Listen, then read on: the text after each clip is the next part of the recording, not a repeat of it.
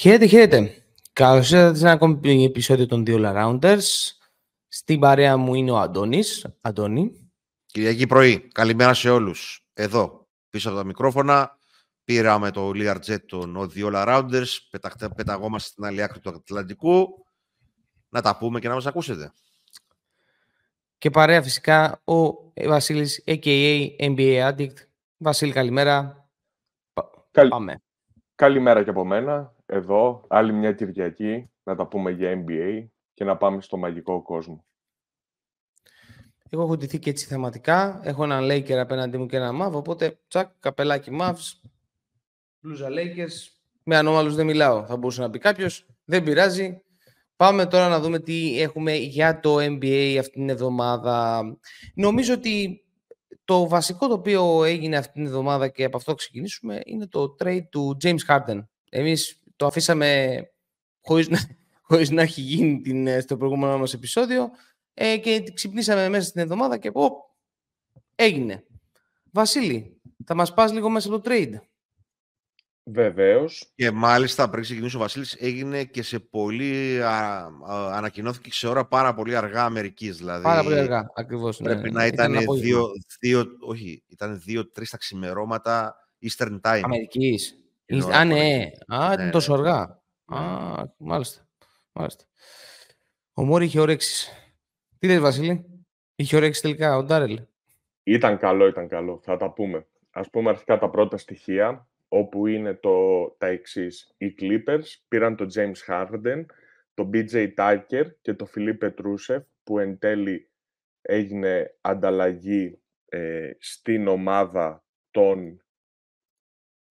Πού πήγε; Παιδιά... Στο Σακραμέντο, στο Σακραμέντο.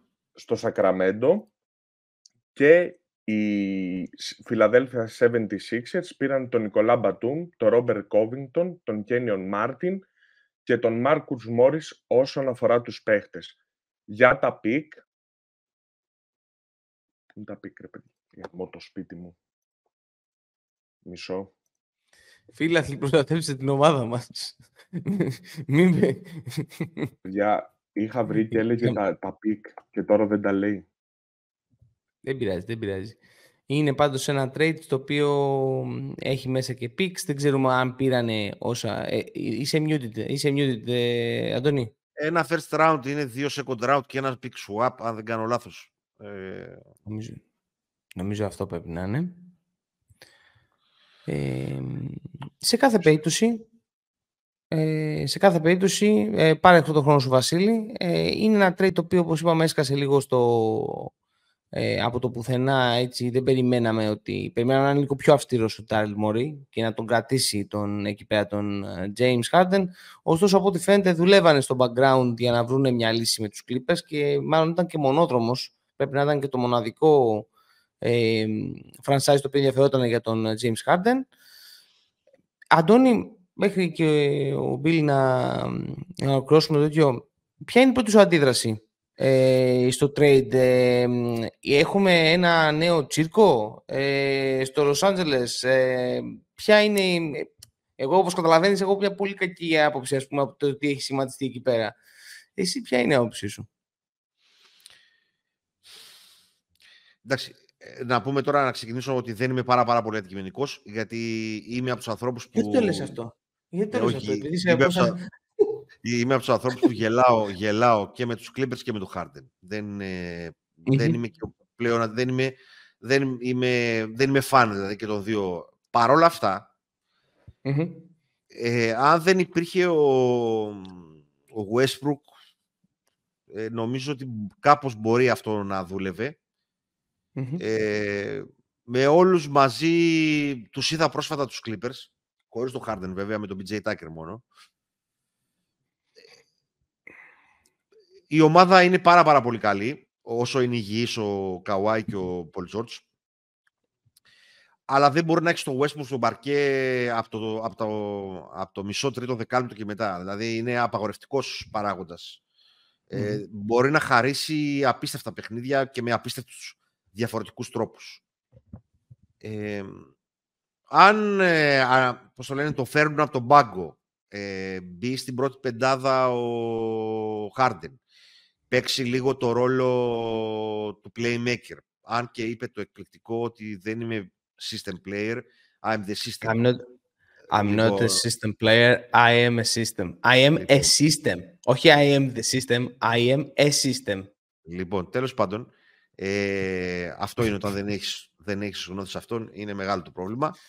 Ε, τέλος πάντων, ε, χάσανε κάποιο βάθος. Βέβαια, να παραδεχτούμε εδώ το front office των ε, Clippers ότι δεν δώσανε ούτε το, το Man, ούτε δεν δώσανε το, το, το, Norman, το Norman Powell, ούτε το oh, Highland, ναι. ούτε το Zubats, ούτε κανένα βασικό βασικό στοιχείο. Ε, το Marcus Morris, ο Μάρκους Morris έτσι και αλλιώς από πέρσι ήταν σε πτωτική πορεία η αποδοσή του. Έτσι. Ε, αν και έχω ξαναπεί ότι είμαι φαν των Morris Brothers. Ε, ο Convicton δυσκολευόταν πάρα πάρα πολύ να μπει στο rotation του πέρσι τουλάχιστον του Ταϊλού. Φέτος mm-hmm. ξεκίνησε βασικός. Ε, είναι λίγο hit or miss ο συγκεκριμένος παίχτης. Ε, μ' αρέσει εμένα, αλλά η πορεία του μάλλον και αυτού είναι πτωτική. Ο Μπατούμ ουσιαστικά είναι στις τελευταίες του χρονιές. Επομένως, δεν έδωσαν και κάτι σημαντικό. Στο τέλος της ημέρας, ε, νομίζω ότι είναι ένα trade το οποίο κερδίζουν και οι δύο ομάδες. Δηλαδή, οι, οι Sixers ε, θα δώσουν περισσότερο χρόνο στο Μάξι, ο οποίος έχει ξεκινήσει εξαιρετικά και μπορεί να κάνει πολλά από αυτά που έκανε ο Χάρντεν ε, και με πολύ μεγαλύτερο μέλλον μπροστά του Πρέπει να αναπτύξει πολύ περισσότερο το κομμάτι της δημιουργίας του. Είναι ένας εκπληκτικός σκόρερ. Εκεί που υστερούμε σε σχέση με το Harden ε, είναι το κομμάτι της δημιουργίας. Μπορεί να τους δώσει ποιοτικά λεπτά ο Covington ε, και να βρουν και κάποια spots, να πάρουν κάποιο instant scoring από τον ε, Morris. Πράγματα που έλειπαν από τους ε, Sixers. Επομένως, συνολικά δεν το βρίσκω κακό το trade για τους Sixers. Ε, θα προσπαθούσα να εκμεύσω έναν καλύτερο παίχτη από όλους αυτούς που πήρανε. Ίσως τον Norman Powell, ξέρω εγώ. Ε, αλλά δεν είναι κακό. Πήραν και κάποιο draft capital. Έχουν και ευελιξία στο, στο cap space που θα μας τα πει και πιο αναλυτικά ο Βασίλης ε, όταν βρει αυτά που θέλει. Ε, επομένως δεν είναι κακό. Τώρα για τους ε, Clippers έτσι κι αλλιώς, δεν θέλω να είμαι δίκαιος, είναι λίγο η τελευταία μας χρονιά. Ναι, σωστά. Ε, επομένως πρέπει να κάνεις draft capital έτσι κι αλλιώς το έχουν διώξει όλο με τον Paul George. Ε, λοιπόν... Αυτή, αυτή και οι Phoenix είναι, θα, θα εξαφανιστούν. Αν, αν, αν, αν, αν δεν πάρουν κάτι τα επόμενα δύο χρόνια, Εντάξει. Λοιπόν, ε, επομένως, ε, μπήκαμε, χώσαμε λίγο το κεφάλι μας πιο βαθιά στην άμμο, με την προοπτική ότι η παραγωγικότητα που θα σου δώσει ο Χάρντεν σε συνδυασμό ότι έχεις στο βασικό σου, στη βασική σου πεντάδα δύο εξαιρετικούς ε, πολύ versatile, όπως είναι ο Πολ Τζόρτζ και ο Καουάι, θα λειτουργήσει. Θα λειτουργήσει μόνο όμως, επιμένω εγώ, αν δεν τους παίξεις όλους μαζί αυτούς. Αν, από, αν πείσει τον Westbrook, του περιορίσει πάρα πολύ το χρόνο, τον φέρει από τον πάγκο, ε, να τρέξεις το second unit, μες αντίστοιχα second unit που είναι χαμηλότερης δυναμικής και βάλει τον Harden στο πρώτο unit, όταν έρθει σε, να μπορεί να παίξει, γιατί τώρα είναι σε χειρότερη κατάσταση από ό,τι είμαστε εμείς, που δεν έχουμε να παίξουμε χρόνια, ε, τότε υπάρχει μια δυνατότητα να, να βγει όλο αυτό το σενάριο. Αλλά είναι στη λογική του Ολύν, είναι στη λογική του καινούργιου γηπέδου του χρόνου. Μπορώ να το καταλάβω και το trade και από τις δύο πλευρές. Δεν νομίζω ότι κάποιος έχασε πάρα πάρα πολύ, κάποιος κέρδισε πάρα πάρα πολύ. Ε, θα αλλάξει τη, τη συνολική εικόνα αυτών που είχαμε πει στην αρχή του, τη σεζόν για τους contenders, για μένα όχι. Αυτά, σε λίγα ή πολλά λόγια τέλος πάντων. Ναι. Ε, Εμένα η αρχική μου έτσι αντίδραση ήταν ότι επειδή ακριβώς θεωρώ ότι ο Χάρντεν μέσα από όλα αυτά που έκανε έριξε πάρα πολύ την αξία του το καλοκαίρι. Δηλαδή αποκαλούσε ψεύτη τον Ταρέλ Μόρεϊ, πάλι εμφανίστηκε τελευταία στιγμή για να παίξει. Θεωρώ ότι πλέον όλα αυτά που έχουν μαζευτεί και ότι πλέον ο λόγος του σε συμβόλαιο δεν μετράει, δηλαδή δεν, ε, δεν μετράει κάπου, Συν, όπως είχαμε πει, ε, συζητούσαμε με τον Βασίλειο of the Record ότι ήταν expiring το συμβόλαιό του, ε, έκανε όλο αυτό τον Μόρεϊ να αποφασίσει να πάρει έστω και λιγότερα από αυτά που είναι η αγωνιστική αξία ας πούμε, του Harden. Γι' αυτό και θεωρώ ότι ε, σαν trade δεν είναι κακό υπό, αυτή, υπό αυτό το perspective. Ότι πήρε ό,τι μπορούσε, πήρε περισσότερο βάθος ε, στο roster. Βέβαια να πω εδώ πέρα ότι είδα λίγο τους Sixers θες με τους ε, Suns και όταν βγαίνει έξω ο Embiid και είναι έξω και ο Maxi είναι πολύ δύσκολα τα πράγματα. Ε, και να πω ότι ο Ταΐρης Μάξ έχει βελτιθεί πάρα πολύ και στη δημιουργία του. Είναι περισσότερο, ακόμα έχει ε, περισσότερο το, το, να σκοράρει στο μυαλό του, αλλά και δημιουργικά έχει βελτιωθεί πάρα πολύ το παιδί. Γενικότερα και οι δύο κερδισμένοι, όπως είπε ο Αντώνης, είναι πολύ σωστό το σχόλιο. Συμφωνώ. Λίγο περισσότερο κερδισμένοι βάζω τους 76 που διώξαν γρήγορα μέσα σε σεζόν ένα πρόβλημα, ας πούμε, και θα έχει ο Νίκ Nurse μια ομάδα να δουλέψει. Του αρέσουν πάρα πολύ και τα forward. Συγκέντρωση εκεί πέρα forward, μια χαρά να έχει εκεί πέρα. Οπότε θα έχει χρόνο να δουλέψει σε μια ομάδα και να δει τι μπορεί να βγάλει αυτό, από αυτό το roster φέτος. Ε, τώρα για τους ε, Clippers θεωρώ ότι η κατάσταση εκεί πέρα περιπέκτηκε πάρα πολύ. Πολλές, πολλά ego, ε, πάρα πολύ ημίτρελοι. Ε, και θα, ο επόμενος θεωρώ που θα την πληρώσει ήταν ο Τάρον Λου. Ε, γιατί δεν ξέρω αν θα πάει τόσο καλά αυτό μέσα στη regular season είναι καλό το ότι έχει ξεκινήσει να παίζει και ο Καουάι και ο Πολ Τζόρτζ, οπότε ίσως αυτό, το, αυτός να είναι εξορροπιστής ας πούμε, της κατάστασης. Μπίλ, είσαι μαζί, είσαι μαζί μας. Ε, κάτι που θα ήθελες να προσθέσεις γύρω από αυτά, να ολοκληρώσουμε και το trade; Είμαι πανέτοιμος. Βρήκα επιτέλους Ωραία. ολόκληρο το trade. Ε, όσον αφορά το draft capital, ε, οι Sixers πήραν first round pick του 28, first round pick του 2029, first round pick του 2026, second round του 24 και second round του 29. Και επίσης, ο Φιλίπ Πετρούσεφ πήγε στο Σακραμέντο μαζί με κάποια μετρητά και οι LA Clippers πήραν τα δικαιώματα του Δημητρίου Αγραβάνη. Αυτό είναι το trade. Πλήρως. Λοιπόν, ε... Αυτό ήταν πολύ ωραία λεπτομέρεια. Ναι, το ανακάλυψα τώρα. Το draft compensation που κατάφερε να βγάλει Συγγνώμη Βασίλη και δεν μιλάς εσύ. Το draft compensation που κατάφερε να βγάλει ο Μόρι από expired contract από αυτό τον, τον τύπο, ο οποίος έχουν κρεμάσει τα τρία τέταρτα του τριζάδικο της Αμερικής στη φανέλα του, στους τοίχους του, είναι εντυπωσιακό. Μπορεί να μην πήρε τίποτα το, το εντυπωσιακό σε παίχτε, αλλά το draft compensation αυτό για αυτόν τον Harden και για expired contract είναι εντυπωσιακό. Ακριβώς. Και τώρα, Μπίλ, θα περιμένουμε την άποψή σου. Εμείς είπαμε πάνω κάτω. Βεβαίως. Ε, αυτό πιστεύω και να μας πεις και ε, τα σχετικά με το, με το, με το Cap Space και ποιος, ε, πόσο καταδικασμένοι είναι οι Clippers, πόσο καλά είναι οι 76ers. Αυτό. Πάμε. Ωραία. Αρχικά, να πούμε ότι αυτό το trade, όπως και το trade του Lillard και το trade του Bill, την επόμενη off-season δεν υπάρχουν δεν θα μπορούν να γίνουν λόγω της αλλαγής στο CBA για τις second apron ομάδες. Ε, διαφέρει το ποσοστό που γίνεται incoming και outgoing salary. Οπότε ξεκάθαρα για τους Clippers είναι μια τελευταία μπηλιά ε, με το συγκεκριμένο CBA, καθώς φαίνεται ότι θα είναι βαθιά μέσα στο second apron. Ε, προσωπικά, ίσως είναι και μια δικαίωση για την πίστη μου στον Daryl Morey, ε, θεωρώ ότι είναι ένα πάρα πολύ καλό trade για την πλευρά των Sixers, καθώς εν τέλει ε, πήραν μια πιο μικρή trade exceptions και δεν έχουν γίνει hard cap ε, στο first apron, που σημαίνει ότι μέσα στη σεζόν μπορεί να κάνουν ένα μεγάλο trade, πρώτη λύση.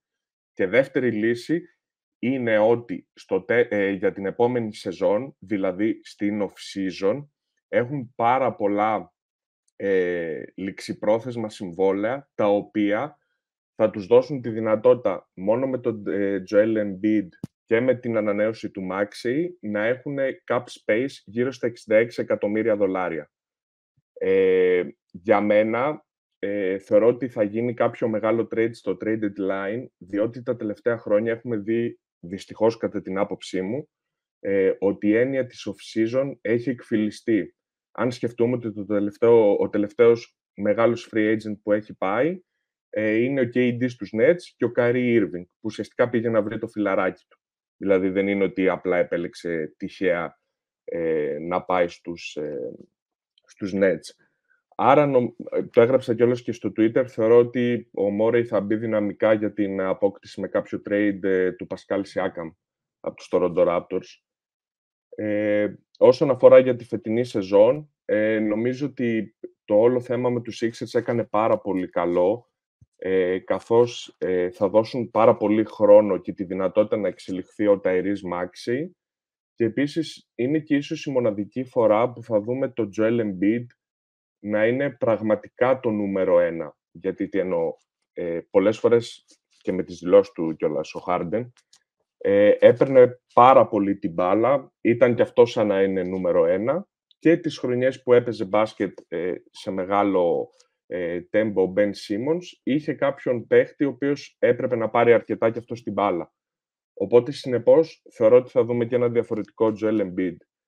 Απ' την άλλη, γέμισε με πολλά forwards που πολύ σωστά είπες είναι κάτι που αρέσει πολύ στο νέο προπονητή των ε, 76ers και γέμισε και με παίχτες που μπορεί να βοηθήσουν και να καλύψουν κάποια κενά που φάνηκαν να έχουν οι Sixers στο αμυντικό του κομμάτι, κυρίως στα play-off.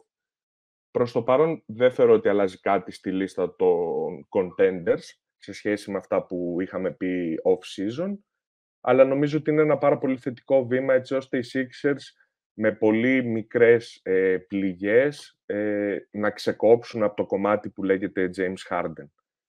Όσον αφορά τους Clippers, ε, αρχικά να πούμε ότι ο Harden το καλοκαίρι είναι unrestricted free agent, οπότε δεν ξέρουν καν αν θα τον κρατήσουν. Απλά προφανώς λόγω των bird rights που έχουν μέσω του trade, μπορούν να του κάνουν μια καλύτερη πρόταση σε, μια, ε, σε σχέση με μια άλλη ομάδα. Ε, από ό,τι έγραψε η Ραμόνα Σέλμπουρν, μέσα στη χρονιά ε, οι Sixers θέλουν να του κάνουν πρόταση για δύο χρόνια και ο δεύτερος χρόνος να είναι team option.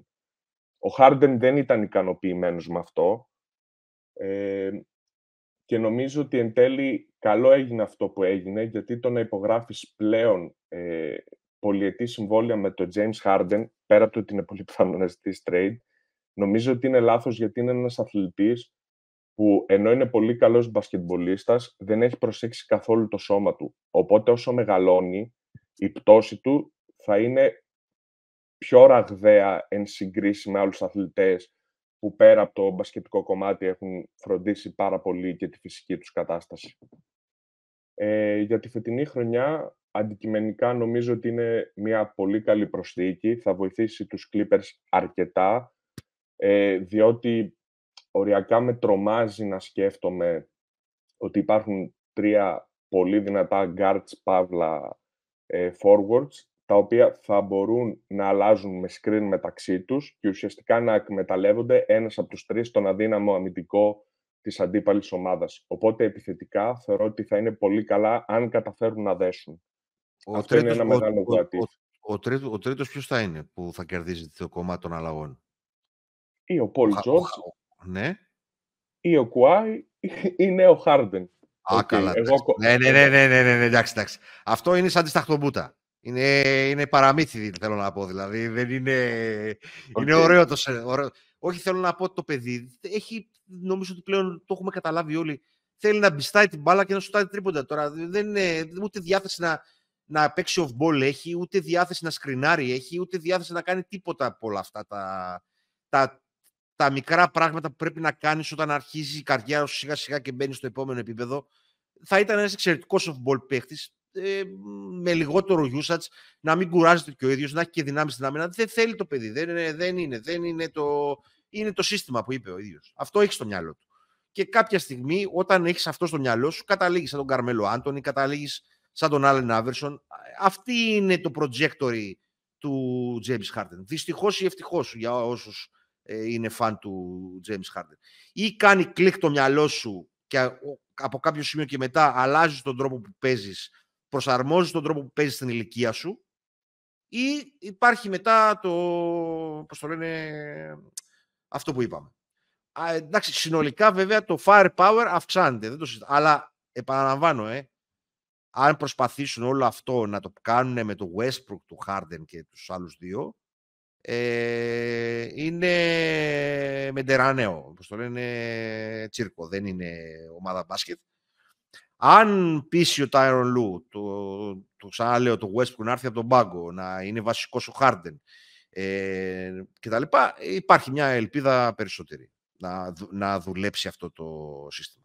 Γιατί κανείς από όλους αυτούς, είναι αυτό το κακό, αν εξαιρέσουμε λίγο τον Paul George, μάλλον θα εξαιρέσουμε τον Paul George για να είμαι δίκαιος, γιατί έχει τη δυνατότητα να το κάνει, δεν είναι διατεθειμένος να παίξει χωρίς την μπάλα. Ακόμα και ο Καουάι παίζει με την μπάλα. Είναι εξαιρετικός, ένας πολύ καλός παίχτης κτλ, Αλλά παίζει με την μπάλα στα χέρια. Ο Westbrook δεν μπορεί να παίξει off ball. Παίζει με την μπάλα στα χέρια. Ο Harden δεν μπορεί να παίξει off ball. Παίζει με την μπάλα στα χέρια. Ε, Επομένως, ή θα αφαιρέσεις κάποιον από όλους αυτούς για να βάλεις έναν ακόμα off ball παίχτη στην πεντάδα, ή μετά θα παίζουν με δύο μπάλες οι Clippers. Υπάρχει και αυτή η δυνατότητα. Αυτά. Μπιλ, να κλείσουμε το trade. Βεβαίως, ε, να, να, πω, ναι, ναι, να ναι. προσθέσω ότι ε, πέρα από το τι θα γίνει στα playoff και πώς εν τέλει θα καταφέρουν ε, να συνεργαστούν όλοι αυτοί, νομίζω ότι οι Clippers κερδίζουν και σε ένα κομμάτι ανακούφισης με την έννοια ότι καλώς κακός ο Harden και ο Westbrook στη regular παίζουν αρκετά παιχνίδια. Οπότε με, το, με τη λογική ότι ο Κουάι και ο Πολ Τζόρτζ θα χάσουν σίγουρα παιχνίδια, είτε γιατί θα τραυματιστούν, είτε θα, γιατί θα κάνουν rest, ε, νομίζω ότι και αυτό θα τους δώσει ένα boost για ένα καλύτερο πλασάρισμα στη regular season. Ναι, αυτό είναι η σωστή παρατήρηση. Είναι η σωστή παρατήρηση. Θεωρώ και εγώ αυτό, ότι. Αυτό πίστευε ναι. και ο Ρομπ Πελίνκα όταν έκανε τον ε, Westbrook trade. Ότι θα του δώσει boost, boost στη regular season. Ε, και αυτό είναι επίσης στο, στο, στη σφαίρα πιο πολύ του φανταστικού παρά του πραγματικού. Όχι ότι είχε άδικο ο Βασίλης ότι παίζει πολλά παιχνίδια. Παίζει πολλά παιχνίδια. Απλώς δεν είναι ο Westbrook που ήταν στην Οκλαχώμα που όντως σε αυτό μπορούσες να στηριχθεί πάρα, πάρα, πάρα πολύ. Είναι ένας Westbrook που από κάποιο σημείο του παιχνιδιού και μετά θολώνει πολύ εύκολα το μυαλό του. Σε κρίσιμες κατοχές θα κάνει λάθος. Ε, οι ομάδες μπορούν να, να βάλουν το center επάνω, της, επάνω του και να τον παίζει κάτω από τη γραμμή των βολών. Ε, είναι πολύ μεγάλο προβλημα, προβληματικό στοιχείο πλέον η παρουσία του ε, το, ε, στην άμυνα ενώ είναι καλός on ball όταν πάει όταν γίνονται αλλαγές και πρέπει να έχει το νου του ε, στα υπόλοιπα που συμβαίνουν, χάνεται τελείως. Ε, επειδή το ξαναείδα και με τους Lakers, πρέπει να χάσει τουλάχιστον 6-7 φορές το παίχτη του και σε άμυνα όπου κατέληξε σε lay-up κάτω το καλάθι και ήταν παίχτης του Westbrook και σε rebound που δεν έκανε box out. Ε, ο Harden όντως μπορεί σε αυτό το πράγμα να τους βοηθήσει πάρα πάρα πάρα, πάρα πολύ στο κομμάτι του, ε, βάζω πόντους ε, ενώ λείπει ένας από τους δύο βασικούς. Ωραία. Λοιπόν, νομίζω να κλείσουμε τώρα το, το trade ε, και να πάμε στο δεύτερο πούμε, μεγάλο θέμα της εβδομάδας, το οποίο ήταν το NBA In Season Tournament. Πριν, πριν, πάμε, πριν ναι. πάμε σε αυτό, μόνο να πω σημείωση ότι έχει ξεκινήσει πολύ καλά να βοηθάει τους Sixers, μια και είπαμε για τους Sixers και θα ξαναπούμε. Ε, ναι, ο, Κέλι ναι. Ούμπρε έχει βρει τα κουμπιά του ο Νέρς. Ο Νέρς, τουλάχιστον όσον αφορά το κομμάτι του σκοράρου και βοηθάω πάρα, πάρα πολύ την επίθεση ως τρίτος πόλος μετά τον ε, Embiid και τον Μάξι. Αυτό για να κλείσουμε με το κομμάτι του, των mm Ωραία. Ωραία. Λοιπόν, NBA In Season Tournament λοιπόν. Ε, με εμπνευσμένο το NBA και ο, ο Adam Silver από το International Soccer μου προκαλεί νεύρα όταν το λένε soccer. Αλλά OK, okay, είναι δικιά τους κουλτούρα. Το football για αυτούς είναι κάτι άλλο. Αλλά τέλος πάντων. Ε, λοιπόν από το FA Cup το αγγλικό, από το Carabao ε, Cup, από, μάλλον από το ελληνικό κύπελο εδώ στην Ελλάδα επίσης, ε, του ποδοσφαίρου. Ε, αποφάσισε λοιπόν να ξεκινήσει ένα in-season tournament, το οποίο θα ξεκίνησε την ε, Πέμπτη, νομίζω, Παρασκευή 3 Νοέμβρη, αν δεν κάνω λάθος, και θα διαρκέσει μέχρι 9 Δεκέμβρη. Ε, να κάνω, εντάξει, υπάρχουν γενικότερα... Μου φαίνεται περίεργο πως όλοι λένε ότι δεν έχουν καταλάβει, κάποιοι παίκτες δεν έχουν καταλάβει τι, τι, τι, είναι αυτό και πώς θα γίνει. Στο site πάντως του NBA.com υπάρχει πάρα πολλά αναλυτικά για, για τους παίκτες όποιος θέλει να πάει να δει, αλλά τέλος πάντων. Ε, το τουρνουά αυτό θα έχει δύο φάσεις. Η μία φάση θα είναι group stage και η άλλη φάση θα είναι knockout. Ε, αυτή είναι η, όπως είναι, το βασικό που έχουν αντιγράψει είναι το Champions League, έτσι. Ε, αυτό είναι το οποίο έχουν πάρει σαν ιδέα ε, από την Αμερική, γιατί έχουν δει ότι αυτό βγάζει λεφτά, θα λέει κάποιος.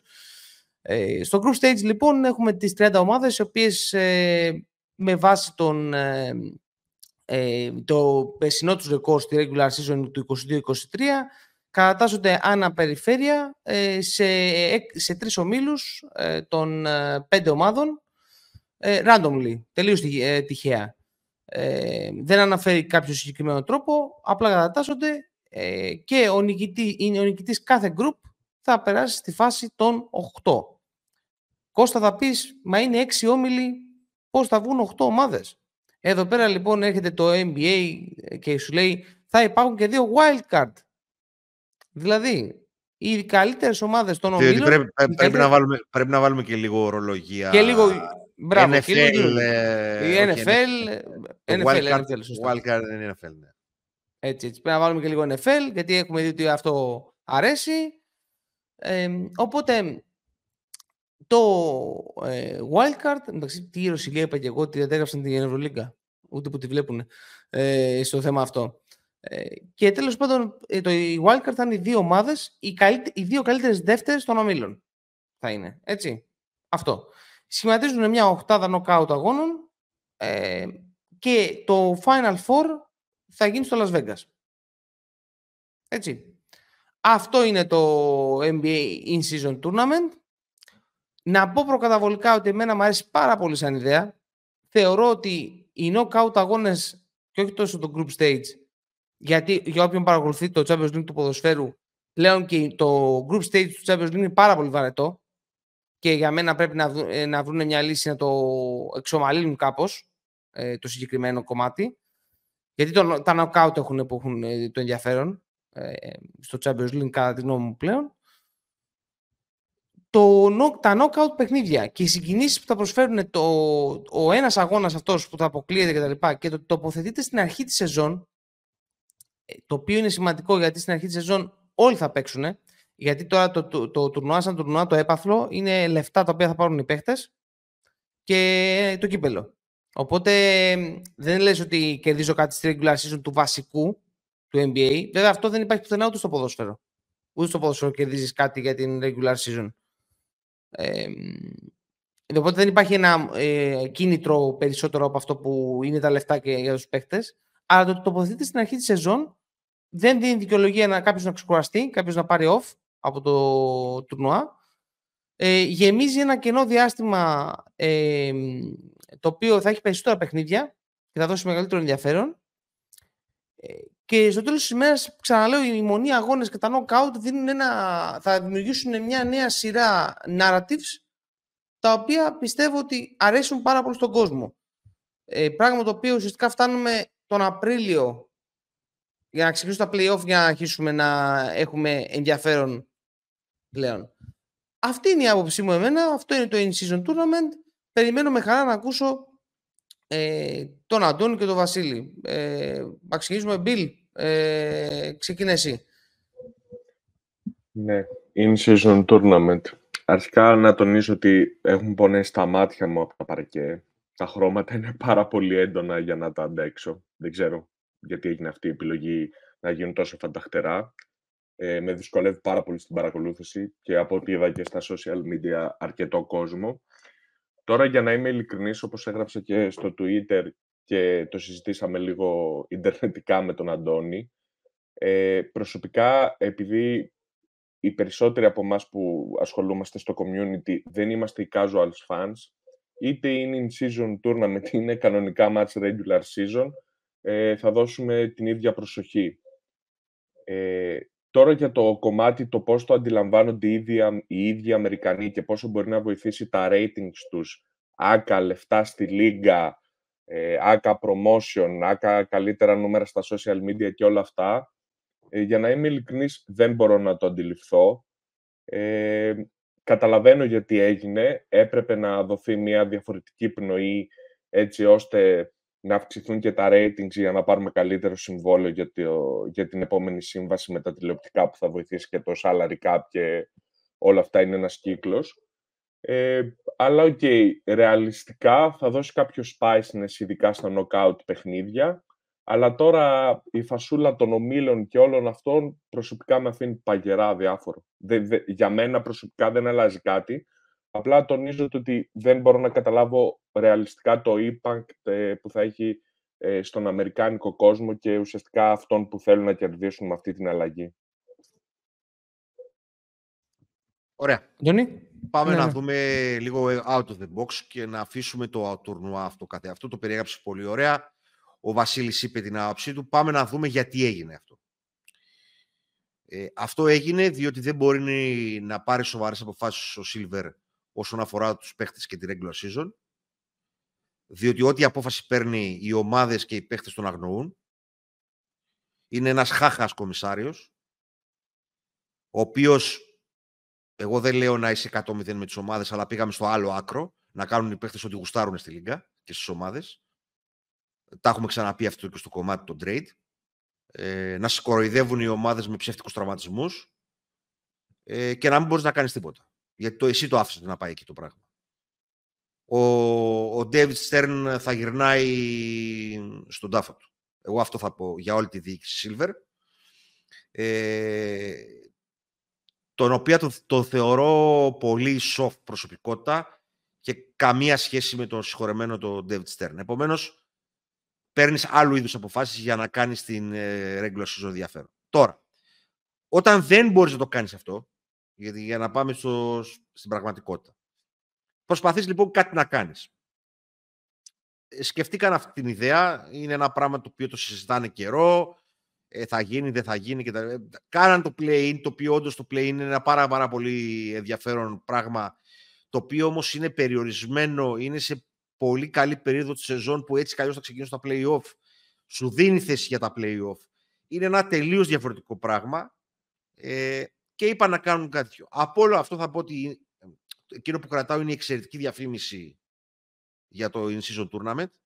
Ε, και ίσως να είναι και το μοναδικό το, το οποίο κρατάω αυτό. Α, και ότι θα γίνουν φέσια και νταούλια το διήμερο. Είχε λίγο σοπράνος μέσα. Είχε και λίγο σοπράνος μέσα ναι, ναι, ναι, ναι. η διαφήμιση. Γι' αυτό, γι αυτό εσύ γούσταρες και παραπάνω. Γενικά, γενικά, επειδή έχει και καζίνο όλο, όλο μαζί. Ισχύει. ισχύει, ε, και το δεύτερο ενδιαφέρον είναι ότι θα δούμε και τίποτα μεθυσμένους παίχτες στο διήμερο του Las Vegas. Θα πιαστούν τίποτα. Θα γίνει, θα γίνει κανένα TMZ ρεπορτάζ.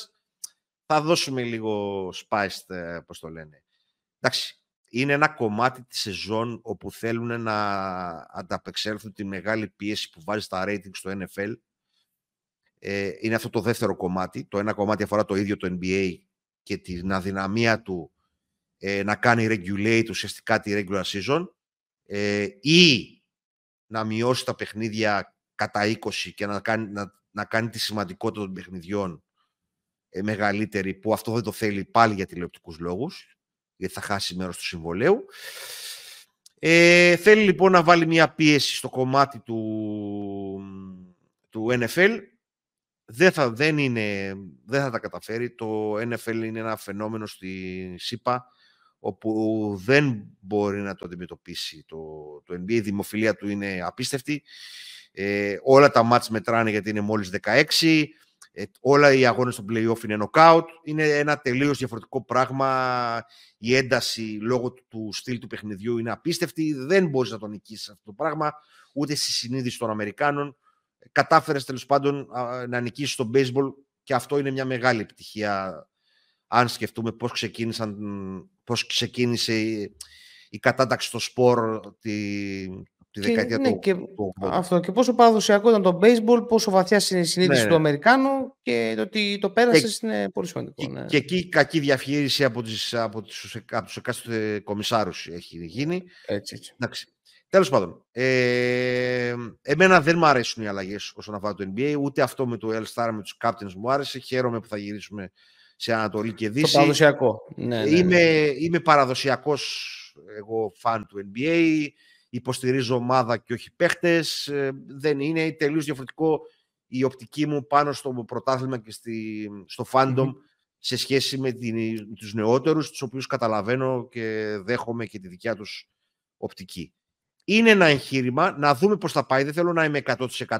Όντως, τα knockout match έχουν τη δικιά τους ε, γοητεία, σε ό,τι σπορ και να τα κάνεις. Ε, επομένως, ε, να δούμε. Το δικό μου take, στο οποίο διαφωνήσαμε πριν ξεκινήσουμε να γράφουμε, είναι ότι θεωρώ ότι θα το ήθελα μέσα Δεκέμβρη με Γενάρη, γιατί θεωρώ ότι εκεί ουσιαστικά είναι οι dog days του NBA και όχι τώρα στο ξεκίνημα της σεζόν που όλοι θέλουν να παίξουν, όλοι θέλουν να κερδίσουν. Αλλά από την άλλη μεριά ακούω ότι επειδή όλοι θέλουν να παίξουν, όλοι θέλουν να κερδίσουν, θα είναι πιο ενδιαφέρον και το τουρνουά αυτό καθε αυτό. Εγώ, Αντώνη, μόνο, σε αυτό, μόνο σε αυτό, επειδή ναι, ναι. μου το είπες και ο Φερ, ε, θεωρώ ότι πριν το All-Star Break δεν θα έπαιζε κανείς για να ναι. εμφανιστούν στο All-Star. Ναι, OK, okay, τέλος πάντων, ε, είναι άλλη σκέψη μου, αλλά ακούω και την άλλη. Mm. Είμαι split γενικά με αυτό το πραγμα Δεν, ε, δεν ξετρελαίνομαι. Γενικότερα, όταν κάνουν reference με το soccer, δεν, ε, με πιάνει μια ιδέα. Ε, δεν ξέρω τι έχουν στο μυαλό τους. Ε, επομένως, ε, εντάξει, το εξηγήσαμε. Είπαμε και ο καθένας του νόμου. Όντως, τα, τα γήπεδα αυτά, για ποια κάποιο λόγο, είναι πάρα πολύ έντονο το χρώμα και επειδή είναι βαμμένο σε πολύ μεγάλη διάσταση του γηπέδου, δεν είναι δηλαδή ότι είναι έντονο μόνος Είναι ναι, πάρα, ναι, ναι. πάρα πολύ κουραστικό. Είδα το μάτς στο, το Basers με τους Cavs στην Ινδιάνα που έγινε. Ήταν πάρα πάρα πολύ δύσκολο να το παρακολουθήσεις. Ε, θα τη βρουν την άκρη όμως γιατί εντάξει, είναι NBA, είναι marketing και πλέον παίζει πολύ μεγάλο λόγο τα natives και όλα αυτά. Θα τη βρουν την άκρη τους, τέλος πάντων. Εντάξει, OK. Okay μετράνε για τους regular season οι αγώνες έτσι κι αλλιώς, επομένως ουσιαστικά δεν αλλάζει κάτι, θα δώσουν ένα και ένα lucky cup ε, δωράκι που παίρναμε μικροί από τα παγωτά. ε, και... Participation, participation award. και κάποια, και κάποια, πώς το λένε, όχι lucky cup, αυτό είναι ξεκάθαρο, είναι ανοίγεις το κάτω μέρος του παγωτού και μετά το τρως στο παγωτό. Ε, και μετά θα τους δώσουν και κάποια λεφτά. Το έχουμε αρχίσει και γίνεται τσακωμός πόσα λεφτά θα παίρνουμε, ποιοι θα τα παίρνουμε και το καθεξής.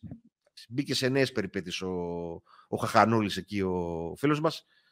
Τέλος πάντων, πάμε παρακάτω, πάμε στα υπόλοιπα. Μπίλι, θέλεις κάτι να προσθέσεις; Ναι, θέλω λίγο να, όχι να συζητήσουμε, να πω λίγο το take μου όσον αφορά τον Adam Silver. Και εγώ προφανώς συμφωνώ ε, περισσότερο με τον Αντώνιο ότι είμαι πιο στερνικός, προφανώς. Ε, νομίζω ότι ήταν πολύ πιο ουσιαστική η διοίκησή του.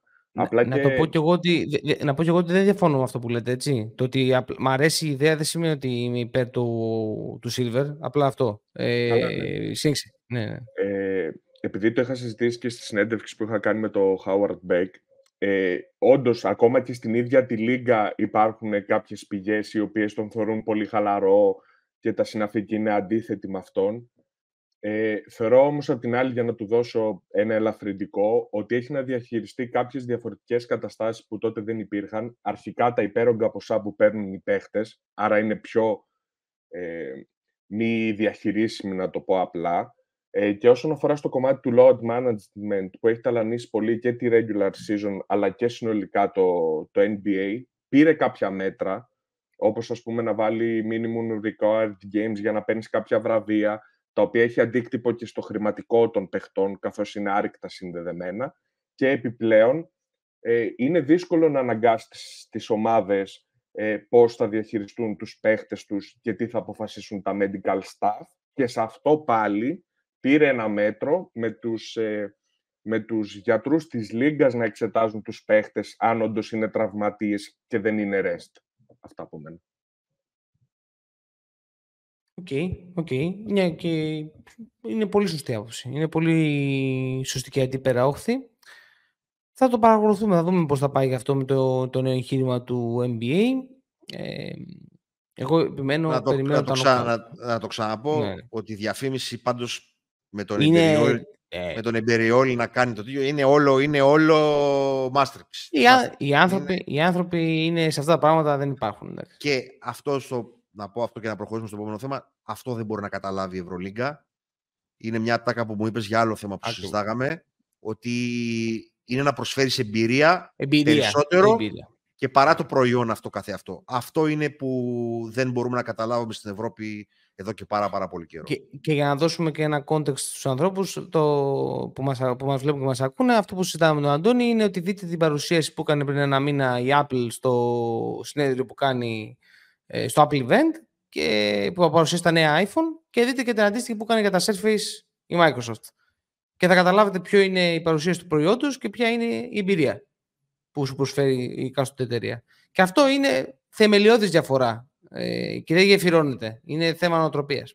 Λοιπόν, κύριοι, πάμε να κλείσουμε λίγο ε, το σημερινό μας επεισόδιο με ε, να δούμε λίγο τι συμβαίνει μέχρι τώρα. Είναι πολύ νωρίς φυσικά ακόμη στην season, το έχουμε πει και στο προηγούμενο επεισόδιο. Ε, έχω σημειώσει εδώ πέρα Cleveland, ε, Bucks και Memphis. Έχουμε πρόβλημα; Ποια είναι η άποψή σας, Bill, έχουμε πρόβλημα με αυτές τις ομάδες; Ε, για τους bugs, έγραψα κάποια πράγματα και στα social media. Θεωρώ ότι υπάρχει ένα σχετικά μικρό πρόβλημα, απλά ίσως τότε το μεγαλωσα ε, πριν mm-hmm. δύο μέρες που έγραψα το άρθρο. Απλά ήδη από το επόμενο match είδα ότι άλλαξε η λογική του Griffin και από τις πολλές αλλαγές και στα double teams ξαναγυρίσαμε στο ορθόδοξο drop ε, που έπαιζε ο Mike Budenholzer. Ε, τώρα το Memphis OK. Okay. Είναι η μοναδική ομάδα που δεν έχει νίκη. Τα πράγματα δεν πάνε και πολύ καλά. Σε μεγάλο βαθμό λόγω τραυματισμών και του suspensions του Τζα. Ε, νομίζω ότι η μεγαλύτερη απώλεια ε, μετά το, το Τζα Μοράν προφανώς είναι ο, Μπλάντον, ο Μπράντον Κλάρκ ε, που θεωρώ ότι θα μπορούσε να βοηθήσει πάρα πολύ την ομάδα. Και επιπλέον οι ίδιοι παίχτες που παίζουν ε, δεν έχουν καταφέρει να αποδώσουν αυτά που περιμέναμε. Δηλαδή ο Μάρκους Μάρτ ε, και στο αμυντικό κομμάτι ε, και στο επιθετικό, επειδή είναι από τις λίγες φορές ε, που έχει αυξηθεί το usage του σε σχέση με τους ε, Boston Celtics, παίρνει παραπάνω mm. προσπάθειες κτλ. Νομίζω ότι είναι αισθητά κατώτερος των περιστάσεων και κυρίως στο αμυντικό κομμάτι που θεωρώ ότι από τους Celtics είχαμε δει ένα decline σε σχέση με τη χρονιά που πήρε το Defensive Player Award το 22. Ε, το 23 τον είχαμε δει ok, πολύ ε, μέτριο στα αμυντικά του καθήκοντα. Συγκεκριμένα κιόλας υπάρχει μια φάση με τους Heat που αντί να μαρκάρει τον παίχτη διαμαρτύρεται στο διαιτητή. Εντάξει, OK. Okay. Κωμωδία είναι ο τύπος, άποψή μου.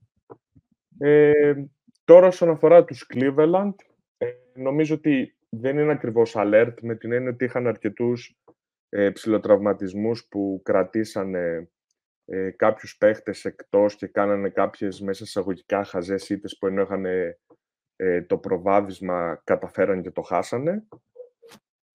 Αυτό που με προβληματίζει συγκεκριμένα και όχι τόσο για την ομάδα, κυρίως για τον παίχτη, επειδή τον πιστεύω αρκετά, είναι τα ups and downs, τα επιθετικά ε, που έχει ο Ιβάν Μόμπλη από εκεί που μπορεί να βάλει 33, το επόμενο βράδυ βάζει 6. Ε, στα αμυντικά του καθήκοντα είναι τρομερός. Ε, θεωρώ ότι θα είναι και ο NBA defensive team, για να είμαι ειλικρινής. Ε, αυτά από μένα. Για αρχή.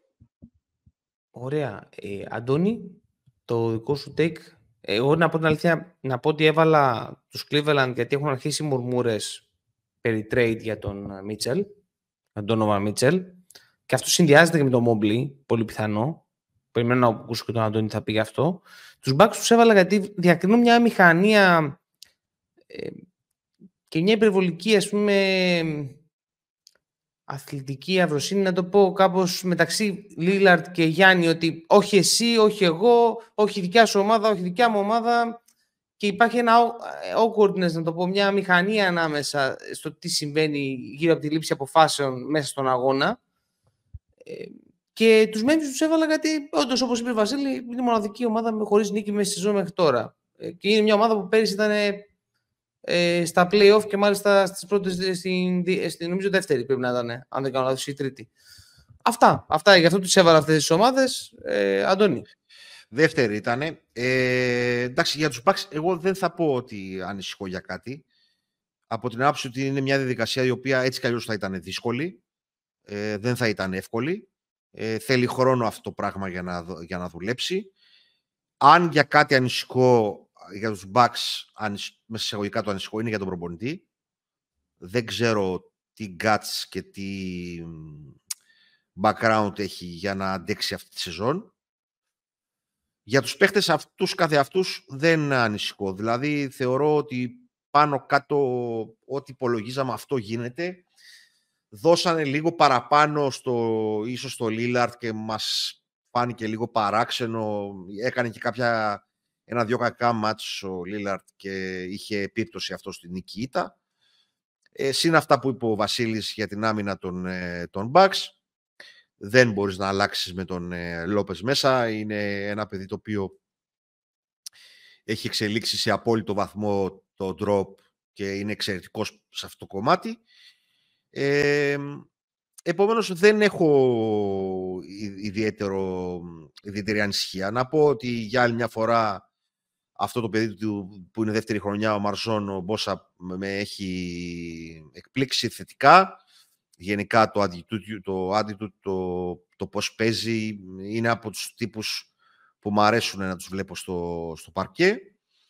Ε, υπάρχουν θεματάκια στο, στο ρόστερ, αλλά νομίζω ότι αυτό τα ξέραμε από πριν. Δηλαδή ότι είναι λίγο enough με τον Μπόρτις, ότι δεν υπάρχει δεύτερο πεντάρι ουσιαστικά, ε, ότι δεν υπάρχει, ότι ο Πέιν σαν δεύτερο playmaker, αλλά όλα αυτά δεν είναι κάτι τέλος πάντων το οποίο δεν το ξέραμε από πριν, δηλαδή είναι έκπληξη. Έκπληξη είναι ούτε καν αυτό δηλαδή, ότι θέλει μια, ένα χρόνο, δεν είναι όλα αυτόματα. Και Νομίζω ότι θέλει και λίγο μια προσαρμογή του Γιάννη, κατά τη δικιά μου ταπεινή γνώμη. Έχω πει πάρα πάρα πάρα, πάρα πολλές φορές ότι ο Γιάννης έπρεπε εδώ και πάρα πολύ καιρό να έχει δουλέψει το post παιχνίδι του. Ε, θα του έδινε ένα τρομερό έξτρα όπλο. Ε, εντάξει, τώρα λειτουργεί ως ρόλερ πολλές φορές με τον ε, Λίλαρτ. Θα το δούμε. Αυτό είναι... Η Bucks είναι μια διαδικασία Τώρα για το Memphis. Νομίζω ότι έχει παίξει πάρα πάρα πολύ ρόλο η απουσία του, του Adams και του, του άλλου του παιδιού που είπε ο Βασίλης. Αλλά έχει παίξει και απουσία, έχει παίξει τρομερό ρόλο και η απουσία του Jones. Ε, ο Smart, εκτός ότι είναι κομικός, δεν είναι παστιπορίστας, είναι, κάνει καριέρα στα DAP πολλά χρόνια τώρα στο NBA. Ε, Απορώ με ορισμένους που αυτούς ο παίχτη είναι αγαπημένο τους. Τέλος πάντων. Ε, Εκτός λοιπόν τη φοβερή καριέρα stand-up που κάνει όλα αυτά τα χρόνια στο NBA, δεν είναι και καθαρό όμως playmaker. Είναι δευτερεύον χειριστής. Δεν, ε, έχει, δεν έχει δημιουργικές ικανότητες. Συν όλα αυτά τα drops στην απόδοσή του που είπε ο, ο Βασίλης. Επομένως, είναι κάπου φυσιολογικό χωρίς το Morant, χωρίς ένα καθαρό playmaker να πούμε ότι τα τελευταία δύο χρόνια, όποτε ο Τζόν ήταν ο παίχτη που έβαλε το μεγαλύτερο χρόνο συμμετοχής, η... το Memphis έπαιζε καλύτερα από ό,τι έπαιζε με τον Τζάμοραν βασικό στα net rating του. Επομένως, αυτά τα δύο πράγματα, ότι πλέον δεν υπάρχει καθαρό ψηλός και παλεύουν με τον, τον τίμιο τον Dillman. Ο Triple J έχει τα γνωστά προβλήματα ότι κάνει πάρα πολύ εύκολα φάουλ. Ε, και ότι δεν υπάρχει και, και κάποιος που να καθοδηγεί το παιχνίδι ε, έχουν οδηγήσει σε, αυτή την, ε, σε αυτό το ξεκίνημα. Ε, έτσι κι αλλιώς νομίζω ότι φέτος τους είχαμε δώσει πιο χαμηλά και τώρα με τον Άνταμς πρέπει αυτό κάτι να κάνουν. Δεν, δεν μπορεί να βγει έτσι. Όχι στο 0-6 όμως. Έτσι, αυτό το ξεκίνημα το 0-6 δεν το περιμέναμε. Εντάξει. Ναι. OK, OK, OK, OK. Όποιος είχε δει τα στατιστικά πώς παίζανε με off, off on court τον Jones και το τι στυλ παίχτης είναι ο, ο κομικός αυτός ο Smart, αυτός ο κλόουν. Ε, νομίζω ότι περιμένανε, δεν περιμένανε και πολύ πολύ καλά. Αλλά εντάξει, το 0-6 είναι λίγο σοκαριστικό. Γυρνάνε αυτά, είναι νωρίς η χρονιά ακόμα. Πάντως, σίγουρα φέτος πιο πολύ μοιάζει ότι θα είναι μια ομάδα που θα είναι προς το τέλος της δύσης, ενώ στις τελευταίες θέσεις να παλέψει για play-in, παρά θα είναι πρωταγωνιστής με το δυνάμωμα και τις υπόλοιπες δύσεις. Αυτά. Για Cleveland θες κάτι να πεις; Ε, για το Cleveland νομίζω ότι το ένα, τα περισσότερα τα είπε ο Βασίλης. Το ένα είναι η επιθετική εξέλιξη του Μόμπλε είναι πάρα πολύ αργή. Ε, αναφέρθηκε αυτό στα social το τελευταίο καιρό. Ε, γέλασα με το, πώς το λένε, All NBA Defensive Team, διότι είναι ένα άλλο τραγικό πράγμα τα βραβεία του NBA. Ε,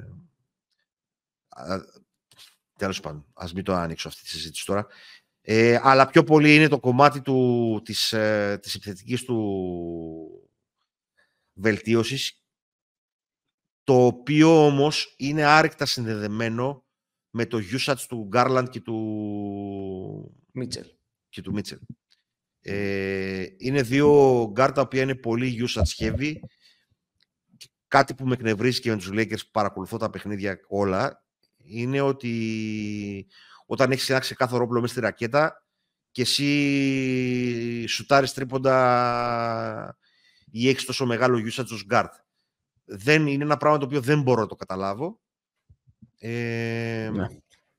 Το έχουμε πει από πέρσι ότι το δίδυμο αυτό είναι προβληματικό, ειδικά στην άμυνα. Πέρσι ήταν πρώτη χρονιά και τα δώσανε όλα, ε, όλο το, την ενέργειά τους αμυντικά και έβγαινε το πράγμα. Προσθέσαν ένα ακόμα guard, το οποίο και αυτό, μάλλον αυτό θέλει λιγότερο usage, αλλά είναι guard, που είναι ο Στρούς. Και πάλι λείπει ο connector, ο οποίος παλεύει να τον κάνει ο... Ο Λεβέρ. Ο Λεβέρ και ο Και ο, και ο Κόρο. Και πάλι και ο, ο Λεβέρ είναι ένας πολύ καλός παίχτης. Είναι από τις συμπάθειές μου στο NBA. Αλλά και αυτός θέλει την μπάλα στη χέρια του. Δεν είναι connector, κατάλαβες. Ε, ναι, ο ναι. μοναδικός που μπορεί να κάνει αυτό το ρόλο είναι ο Κόρο και αυτός το παιδί ταλαιπωρείται με το σου του, έχει άλλου είδους και με την υγεία του πολλές φορές. Έχει άλλου είδους ε, προβληματα ε, και αυτό μαζί με τους Bucks είναι κάτι το οποίο αξίζει να γίνει, να γίνει monitoring για, το, για τα επόμενα μας ε, podcast.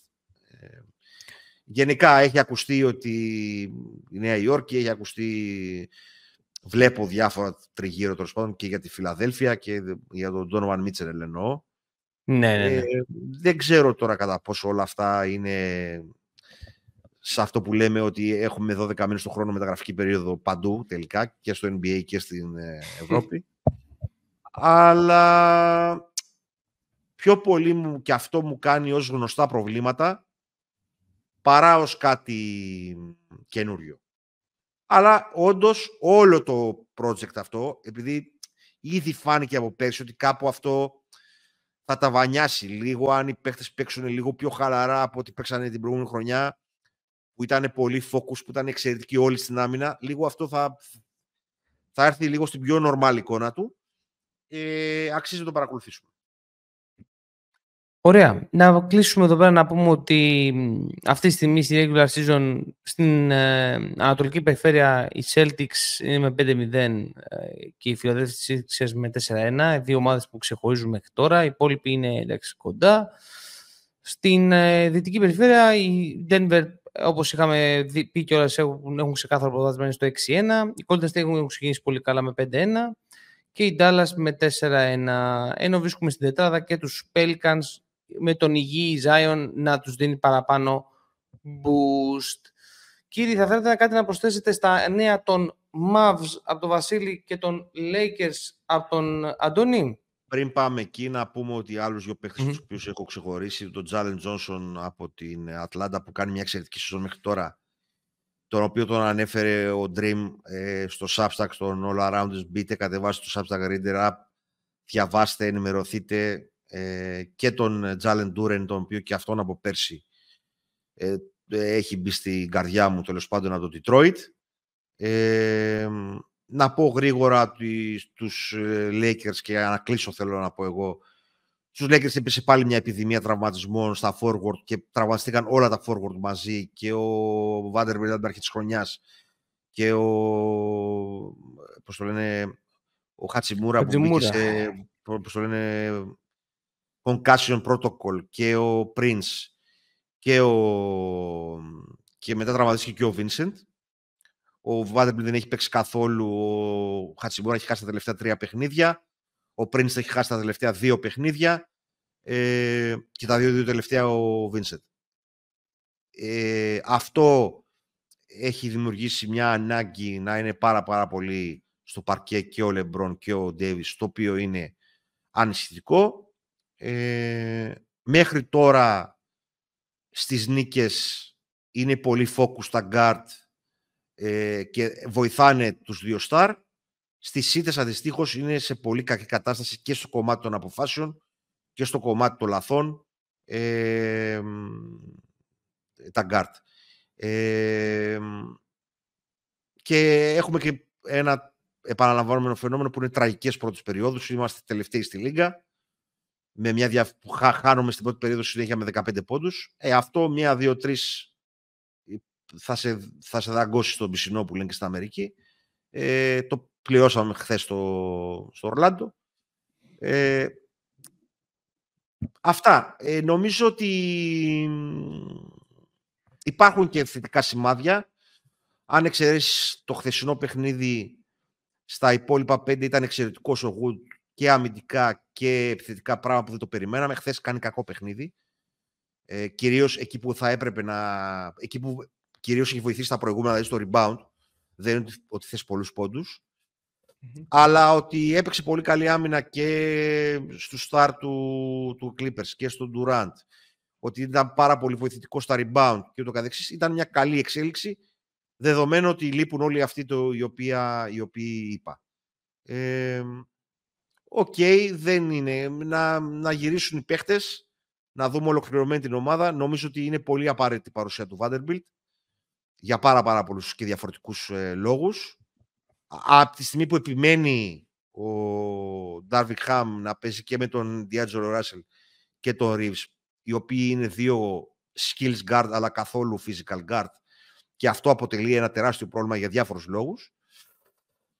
Θα πρέπει τουλάχιστον να είναι στο παρκέ ο Vanderbilt για να, κάνει, για να καλύψει τις, ε, τα μειονεκτήματα αυτών των δύο.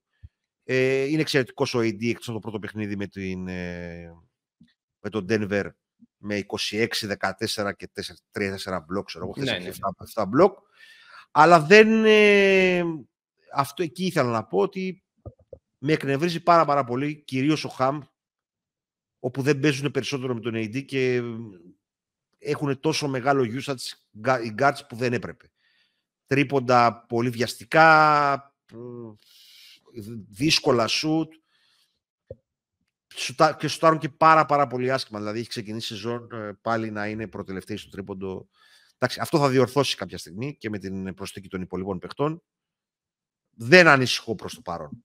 Δεν είναι κάτι το οποίο... Αλλά ότι υπάρχει πρόβλημα στα guard και ότι λείπει ένα power guard και ότι έχουν πολύ κοινά χαρακτηριστικά σε πλεονεκτήματα και μειονεκτήματα τον Diagelo με τον, ε, με τον Austin Reeves. Ε, αυτό είναι κάτι το οποίο ο, από την άλλη μεριά ο Gabe Vincent είναι πάρα πολύ κοντός. Νομίζω ότι αυτή, σε αυτή την τριάδα guard πρέπει κάποιον να αλλάξεις και να φέρεις ένα power guard ο οποίος να μπορεί να μαρκάρει παραπάνω από το μέγεθός του, να μπορεί να ναι. πάρει rebound και να βοηθήσει τους υπόλοιπους. Νομίζω ότι αυτή η τριάδα guard δεν βγαίνει. Δεν, είναι ακόμα και ο Max Christie πολύ άγουρος. Ε, Αυτά. Νομίζω ότι ναι. τα ανέλεπτα Εγώ, Έχω πει εξ αρχή, εννοείται, εννοείται πάντα, Τόνι μου. Ε, εγώ δεν, δεν μου άρεσε εξ αρχής η κίνηση με τον Διάντζελο Ράσελ. Θεωρώ ότι είναι ένας παίκτης που δεν μπορεί να παίξει ε, ούτε off-ball. Είναι πάρα πολύ. Ε, καταχάζεται πάρα πολύ την μπάλα. Αυτό φαίνεται λίγο παραπάνω φέτος από ό,τι φάνηκε πέρυσι. Ε, θεωρώ ότι θα γίνει trade εκεί πέρα. Έχει ακόμα κάτι να κάνει ο, ο Πελίνκα και η ευελιξία. Και επίσης είναι λίγο απογοητευτικό το πώς μέχρι τώρα ο Καμ παίζει. Ε, δεν μπορώ να πω ότι. Δια, διαφωνώ, διαφωνώ, μάλλον τα expectations σου ήταν ψηλά. Μάλλον, μάλιστα, ναι, μάλλον, ναι. μάλιστα η άμυνά του είναι πολύ καλύτερη από ό,τι την περιμέναμε. Ε, και μάλιστα σε ένα ρόλο που του δεν ήταν έτοιμος να το καλύψει, σε ρόλο βασικού. Δεν ήταν αυτός ο ρόλος του από την αρχή της σεζόν. Ήταν για να μπαίνει να δίνει 10 λεπτά καλής αμυντικής παρουσίας και κάποια επιθετική παρουσία. Δεν είναι... Ε, ε, ο, ο Reddish με τον Hayes ε, δεν ήταν, ήταν προς το τέλος του rotation. Δεν είναι. είναι, είναι μετά τους πρώτους 9. Ναι, εγώ περίμενα λίγο να, να είναι πιο μπροστά από την αλήθεια, αλλά OK. Okay. Είναι, είναι ο, ο Διάτζελο, ο Ρίβς, ο Prince, ο Λεμπρόν, ο AD και είναι μετά ο Βίνσετ, ο Χατσιμούρα, ε, ο, πες το ναι, ο Γουτ και, και κάποιον ακόμα ξεχνάω. Είναι μετά τους, τους 9 τέλος πάντων. Okay. Ε, και δεν είναι και πρόβλημα. Δηλαδή μια χαρά παίζει ο Ρέντις για, το, για αυτά που, για την εικόνα που είχε δείξει πριν.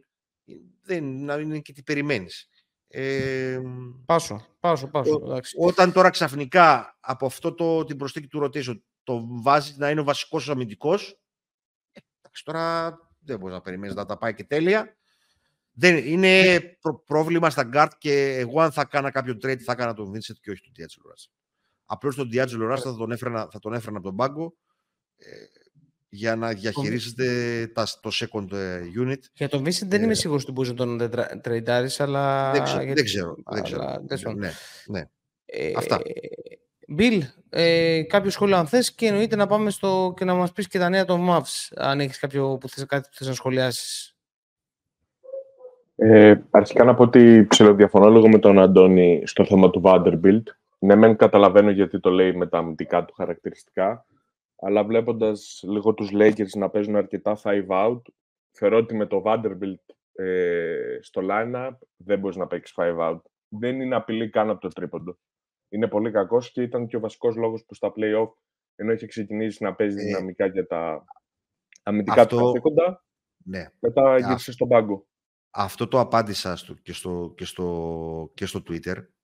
Πρώτον, δεν μπορείς να βλέπεις ε, ως μια ε, γραμμή σταθερή ένα παίχτη, δηλαδή περιμένεις ότι ο παίχτης αυτός θα βελτιωθεί.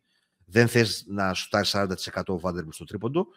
Και επειδή του ήρθε φέτος του, πώς του λένε, του Μπαρμπαχάμ να παίξει 5 out, δεν σημαίνει ότι αυτό είναι και το ιδανικό σενάριο σε όλες τις καταστάσεις.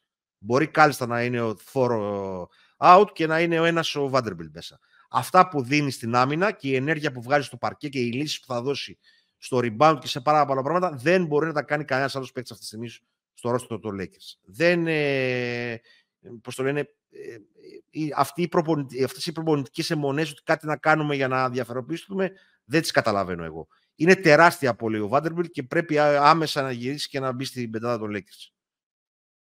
Αυτό. Ε, καταλαβαίνω την, ε, τη λογική, ε, ξέρω τι έγινε πέρσι στα play-off. Ε, δεν σημαίνει όμως κάτι αυτό τουλάχιστον για το κομμάτι της ε, regular season. Και περιμέναμε ότι θα σουτάρει και λίγο καλύτερα.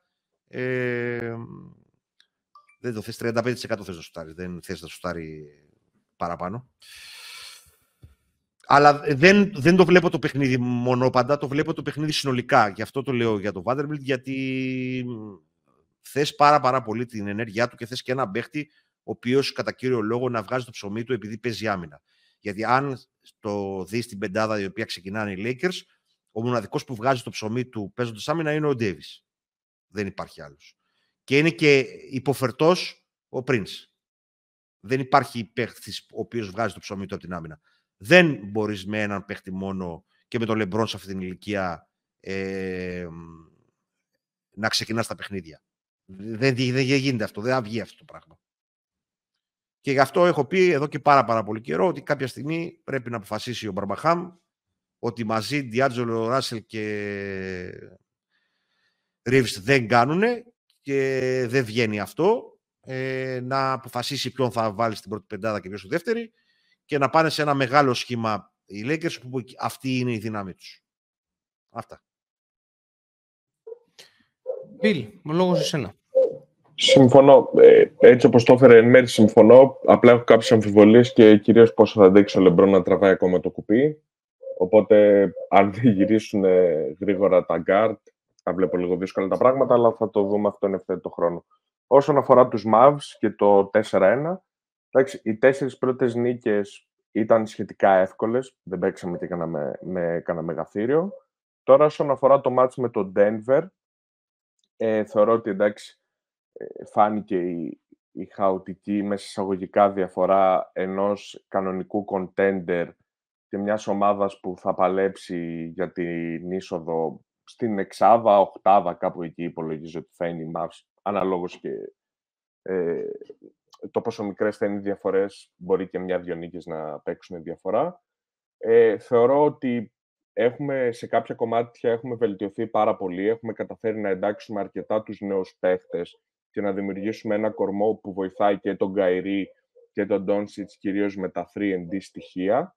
Αν και ε, θεωρώ ότι λείπει αρκετά ο Κλέμπερ, καθώς και ειδικά στο μάτς ε, με τους Denver θα μπορούσαμε να παίξουμε περισσότερες ε, five out πεντάδες, καθώς ε, είναι μια πολύ καλή απειλή από τον τρίποντο, άρα θα κούραζε και το Jokic με πιο εξωτερικά σε σχέση με τα center που έχουμε αυτή τη στιγμή, ε, που είναι άσουτα, όπως π.χ. ο Lively, που δεν είναι κακό αυτό. Είναι, έχω πάθει πλάκα με τον παίχτη, ε, καθώς είναι rookie, φαίνεται ότι παίρνει σωστές αποφάσεις, έχει καλό rim protection και είναι πολύ καλός στο παιχνίδι above the rim. Θεωρώ ότι όλο το μέλλον του είναι μπροστά του. Ε, και γενικά είμαι ικανοποιημένος από την εικόνα. Θέλω να δω και κάποια πιο δυνατά match-up, γιατί όπως είπα και στην αρχή, οι ομάδες που κερδίσαμε ήταν μέτριες. Αν εξαιρέσεις τους Spurs που βέβαια καταφέραν και πήραν δύο νίκε από τους Suns, που αυτό κι αν ήταν έκπληξη. Ε, πρόκ αυτό για τους Suns. Ε, Όταν χάνεις δύο μάτια τους Suns, από τους ε, Spurs, και, ε, εντάξει, δεν είναι και λίγο για τη regular season. Βέβαια εκεί πέρα έχουν γίνει και νοσοκομείο τώρα, έτσι. Ακόμα δεν παίζουν. Ναι, ναι, ναι. Έτσι, είναι το κάτω, όπως είπες και εσύ. Ωραία, λοιπόν. Τίποτα, απλώς να πούμε εδώ ναι, ότι ναι. επιβεβαιώνεται η σημαντικότητα του Grant Williams σε αυτό το roster, γιατί δεν το, δεν το ανέφερε ο Βασίλης. Ε, συμφωνώ απόλυτα και επαυξάνω για τον Lively.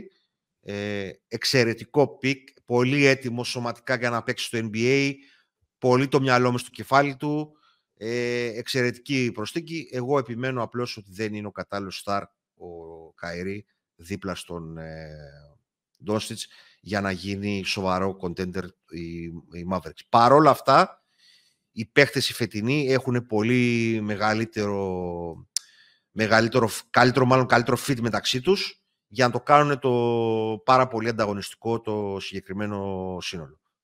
Για τον Κλέμπερ, ας μην πω τη γνώμη μου καλύτερα, γιατί θα, θα στεναχωρηθεί ο Βασίλης. Λοιπόν, κύριοι, φτάσαμε στο τέλος ε, αυτού του επεισοδίου. Ε, να πούμε ότι μας ακολουθείτε σε όλα τα social media, ακούτε τα, τα podcast μας στο, στα Google και Apple Podcasts και σε όλες τις άλλες πλατφόρμες. Πατήστε subscribe και like ε, αν σας άρεσε το βίντεο αυτό στο YouTube. Θα χαρούμε πολύ να σας έχουμε στην παρέα μας και εννοείται πως ε, κατεβάζετε το, το Substack App για να βλέπετε το περιεχόμενο το οποίο ανεβαίνει πρώτα εκεί πέρα και μετά σε όλα τα υπόλοιπα και φυσικά το γραπτό περιεχόμενο που έχουμε, είχα, έχουμε πει το Substack είναι το, ε, το περιοδικό μας εκεί πέρα που ανεβάζουμε τα φαν, φαν περιεχόμενο που συμπληρώνουν όλη την υπόλοιπη προσπάθεια. Πέρα από αυτά, ακολουθεί. σημαντικό να, δεν ξέρω θα το έλεγες, Κώστα μου συγγνώμη που σε διάκοψα γιατί είχες πάρει φόρα, ακολουθήστε το NBA Addict, θα, θα το ε, έλεγες αυτό. Ναι, συγγνώμη, ζητάω συγγνώμη. Ε, και βέβαια, subscribe στο YouTube. Subscribe στο YouTube, subscribe στο YouTube, subscribe στο YouTube. Ακολουθείτε τον, ε, τον Βασίλη ε, σε όλες και σε αυτόν και στο social media, Instagram, Facebook ε, και στο X, ε, πρώην Twitter, για να μην, πλέον θα το λέω έτσι για να μην τσακωνόμαστε με τον Γιώργο. Όχι X, όχι X, Twitter. Όχι X, Twitter. Twitter. Εντάξει, εντάξει. Ωραία. Και εννοείται πως, Bill, αν δεν κάνω λάθος, Substack πλέον είμαστε, έτσι; Να λέω Substack, ναι, ναι. έτσι; Θα ξεκινήσουμε δυναμικά. Ωραία. Το, το, ακολουθείτε, το ακολουθείτε στο, στο Substack αντίστοιχα. Ε, και να εννοείται να διαβάζετε τα κείμενά του, τα οποία έχουν πάρα πολύ ενδιαφέρον για το μαγικό κόσμο του NBA. Χαιρετούμε ε, και, και μιλάμε ραντεβού στο επόμενο επεισόδιο. Γεια σας. Τα λέμε στο επόμενο. Γεια σας. Ευχαριστούμε. Γεια σας.